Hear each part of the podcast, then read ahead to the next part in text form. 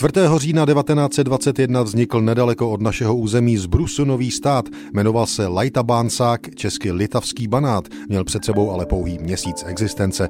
Litavský banát vznikl jako reakce na rakousko-maďarské tahanice o region Burgenlandu v příhraničním pomezí v roce 1921. Tento region na východ od Vídně byl až do konce první světové války, respektive Trianonské smlouvy z roku 1920, součástí Maďarska, předtím Uherské říše. Trianonská smlouva a smlouva smlouva ze Saint-Germain, ale těchto několik okresů na západě Maďarska Budapešti odebrali, konkrétně k datu 19. srpna 1921. Vídeň na nabídky Budapešti k jakékoliv kompromisní dohodě reagovala negativně.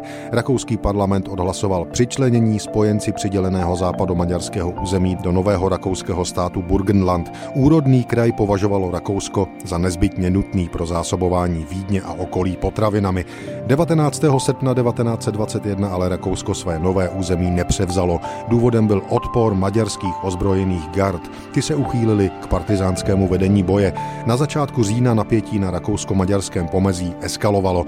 3. října 1921 spojenecké mocnosti odebrali právo zprávy nad územím Rakousku a zavedli tu znovu svoji jurisdikci a dohled. O den později, 4. října 1921, ustanovují svoji Lajtabánsákskou republiku, neboli česky Litavský banát, který otevřel své úřady, měl vlastní razítka a dokonce i poštovní známky.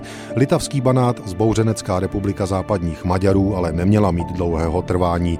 Přišly i spory uvnitř, především o tom, kdo má nově vzniklý, i když nikým neuznaný stát vést. Svoji roli sehrál i tlak maďarské vlády, které na mezinárodním poli činila tato operetní republika na rakousko-maďarské hranici potíže. Budapešť se obávala sankcí ze strany spojeneckých mocností.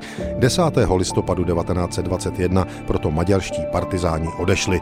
Město Šopron a okolí později na základě plebiscitu zůstali v Maďarsku, zbytek Burgenlandu je rakouskou spolkovou zemí dodnes.